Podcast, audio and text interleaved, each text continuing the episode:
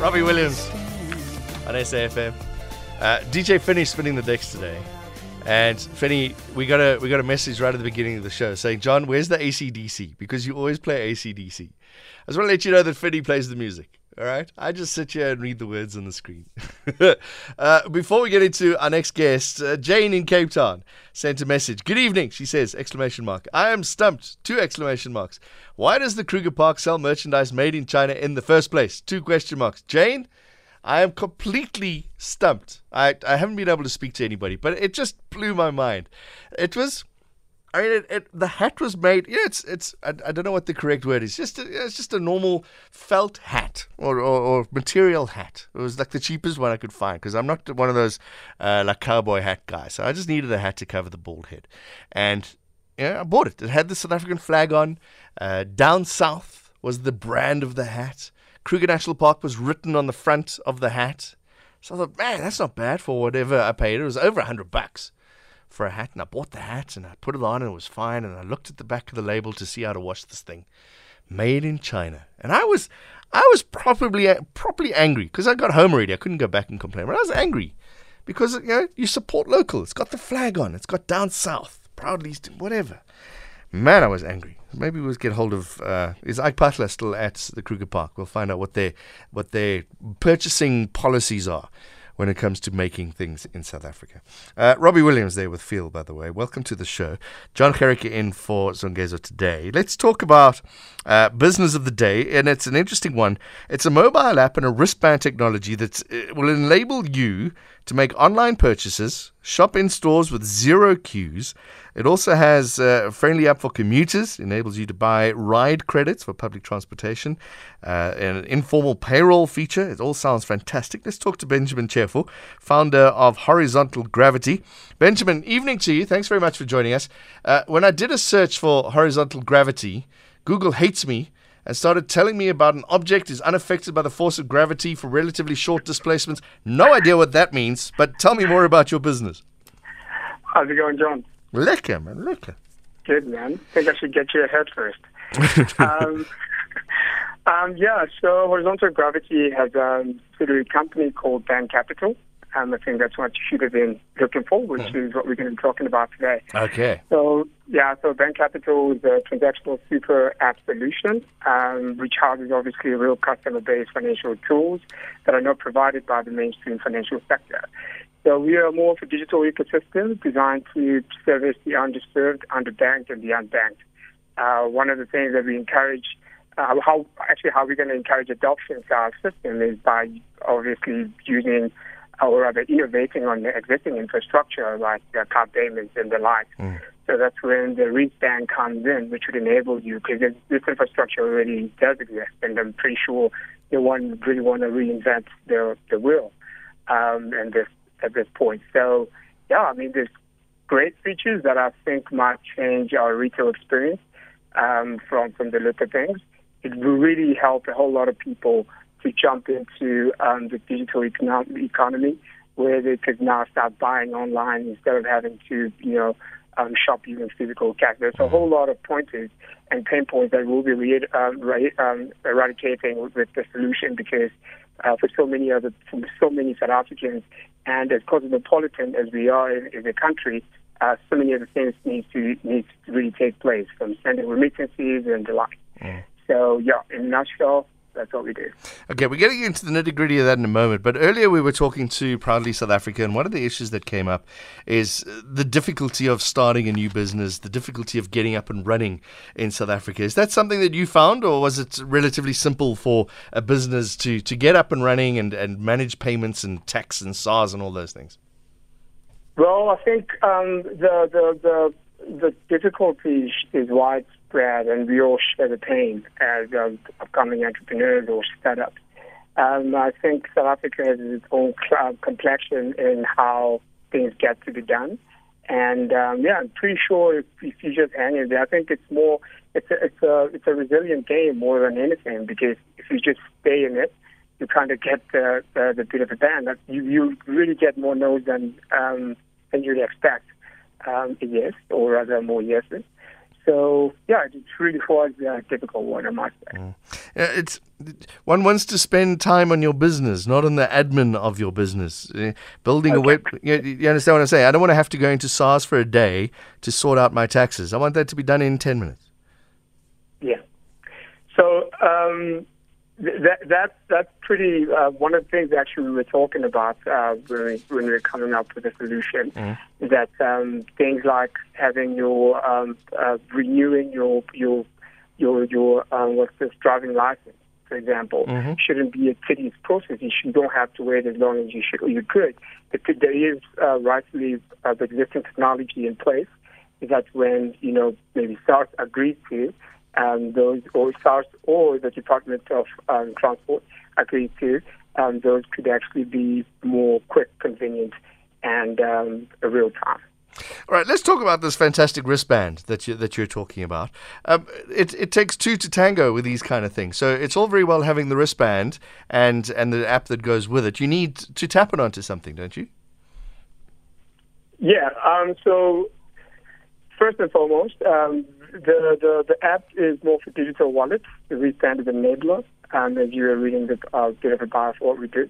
And um, we really building this with several different partners in the game, and obviously that is one another liberty to mention. But we are we are partnering with um, a couple of banks that will be helping us to make sure that we have a digital wallet that's regulated, and uh, we make sure that the infrastructure that the technology that we're building is really reliable because I think one of the biggest problems would have is technology that doesn't work mm. and just architecture that looks good but it never really gets uh, to fulfill the mm. pain points of the market. So uh, yeah, our really our goal at hand is service delivery, which I think if the country would invest in teaching service delivery more than entrepreneurship at school, I think that would make a, a bit a better country. Okay, so the idea is I've so I got a phone right? It's it's uh, I don't know, just a, a regular. Uh, you're going to need a smartphone because it's got an app, and then I've got this wristband.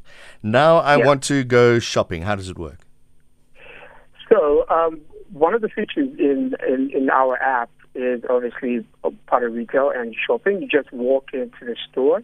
We developed. We have um, um, data analytics within within our our our our app or data engine actually within our app, and the database would have stored literally every product that you would find at any store that's imported in our system. Mm-hmm. So if you walk, for example, in uh, Shop X and you find the panada being sold, you just scan the, the, the barcode and you've already paid, you walk out. so the convenience there is there's really no queues, there's nothing, but obviously we live in South Africa, there's yes. still got to be checks if did you take more than you had? And I'm trying to be as basic as possible that listeners can really follow in what I'm trying to say and trying to take a picture of this walkthrough. But um, generally, this would be um, one of the most convenient shopping solutions, basically, um, that an app could ever do. Okay. Uh, it, I, have got a standing queue to get out of some of the shops where I've got a security guard uh, going through my piece of paper to make sure that yeah. I haven't stolen something. How do you overcome that? So, so obviously, um, John, if you've if you have that type of the type of database, we should really give you a digital receipt. And um, the security now gets more um, um, to because they'll have to have a different device to see if whatever you bought is what's in the in the bag. Um, and that's when their job starts uh, being more, I'd say, accurate in in in terms of hmm. searching and um, qualifying that you bought what you that you bought.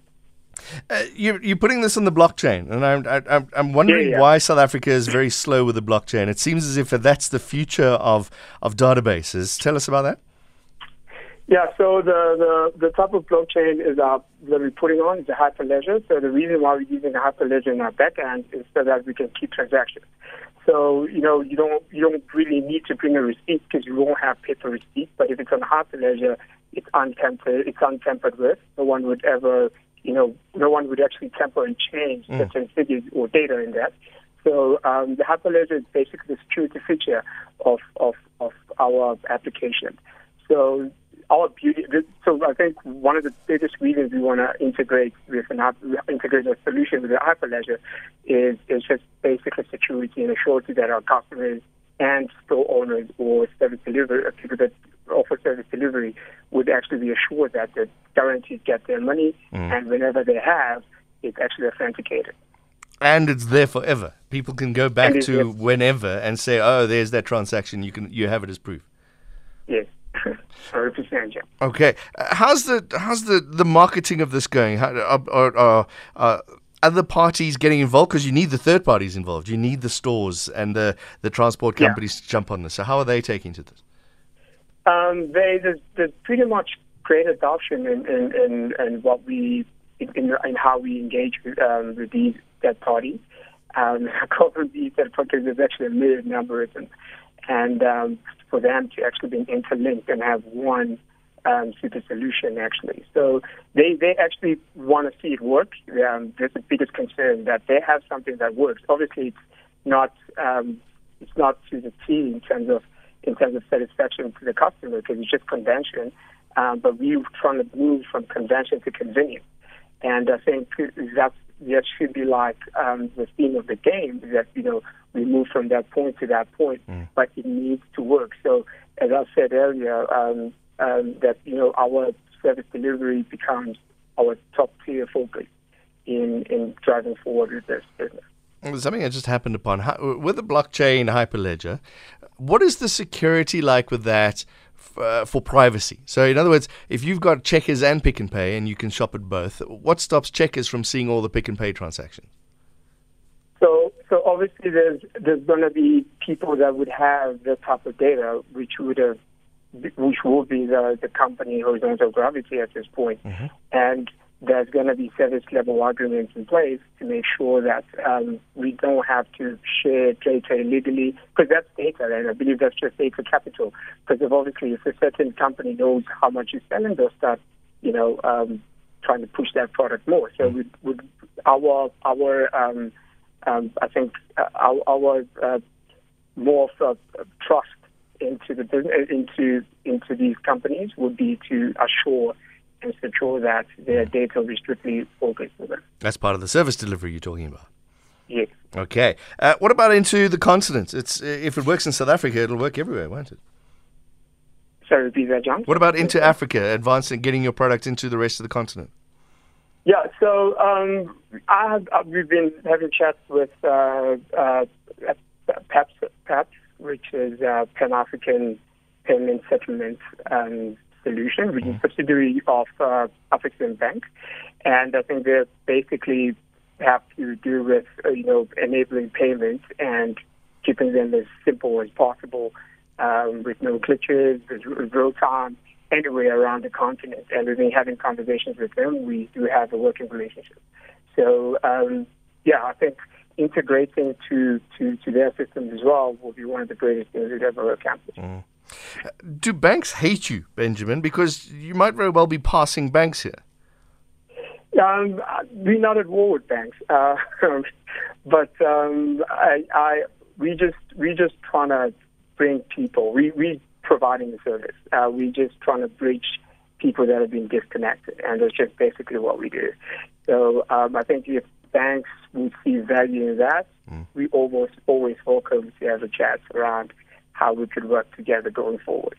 Because uh, banking has been there forever, as far as we can remember, and I think they've been doing a great job till today. But we people that have had the cultural experience to be where everyone else is that we're trying to bring on board. So um, yeah, it's more of a pain point that's more close to heart than just a solution that looks cool from afar. Benjamin, it, uh, uh, we got a very obvious question coming via voice note. I should have thought of it. Let's just play the voice note for you.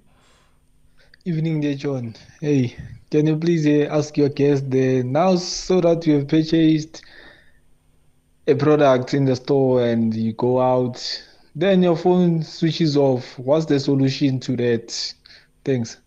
Battery life, Benjamin. What happens if you you run out of battery while you're shopping?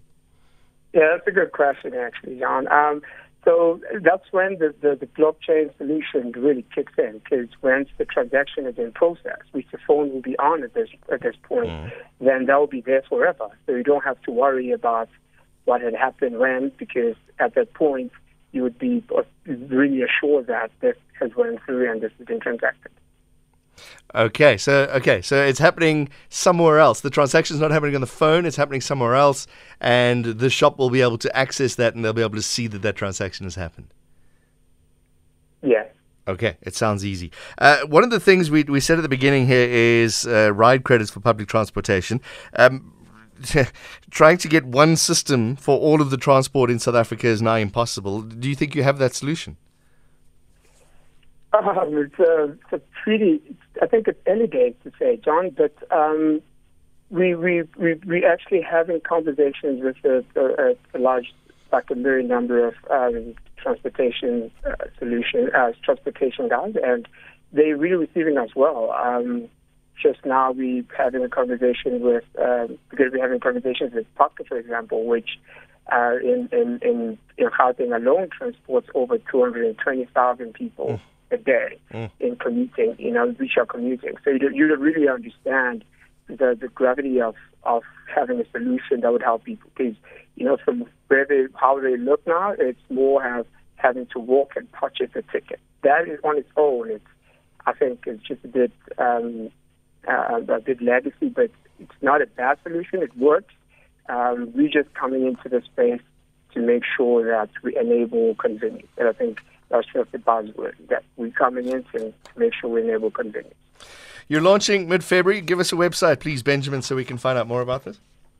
Okay, I think so. Everyone should, everyone is interested. Um, the website is bang uh, hyphen capital.co.za. B A N D. B A N G. P. B A N P. Dash. So B. Yeah. B A N G. T. Bant dash capital. Yep. Dot co dot dot za. So B A N T Bravo Alpha November Tango. Yeah. Okay. Bant dash capital dot co dot za. Benjamin Chefo, good luck to you. It sounds like a wonderful initiative. Let's see it take it off. Proudly South African. That's what we were talking about.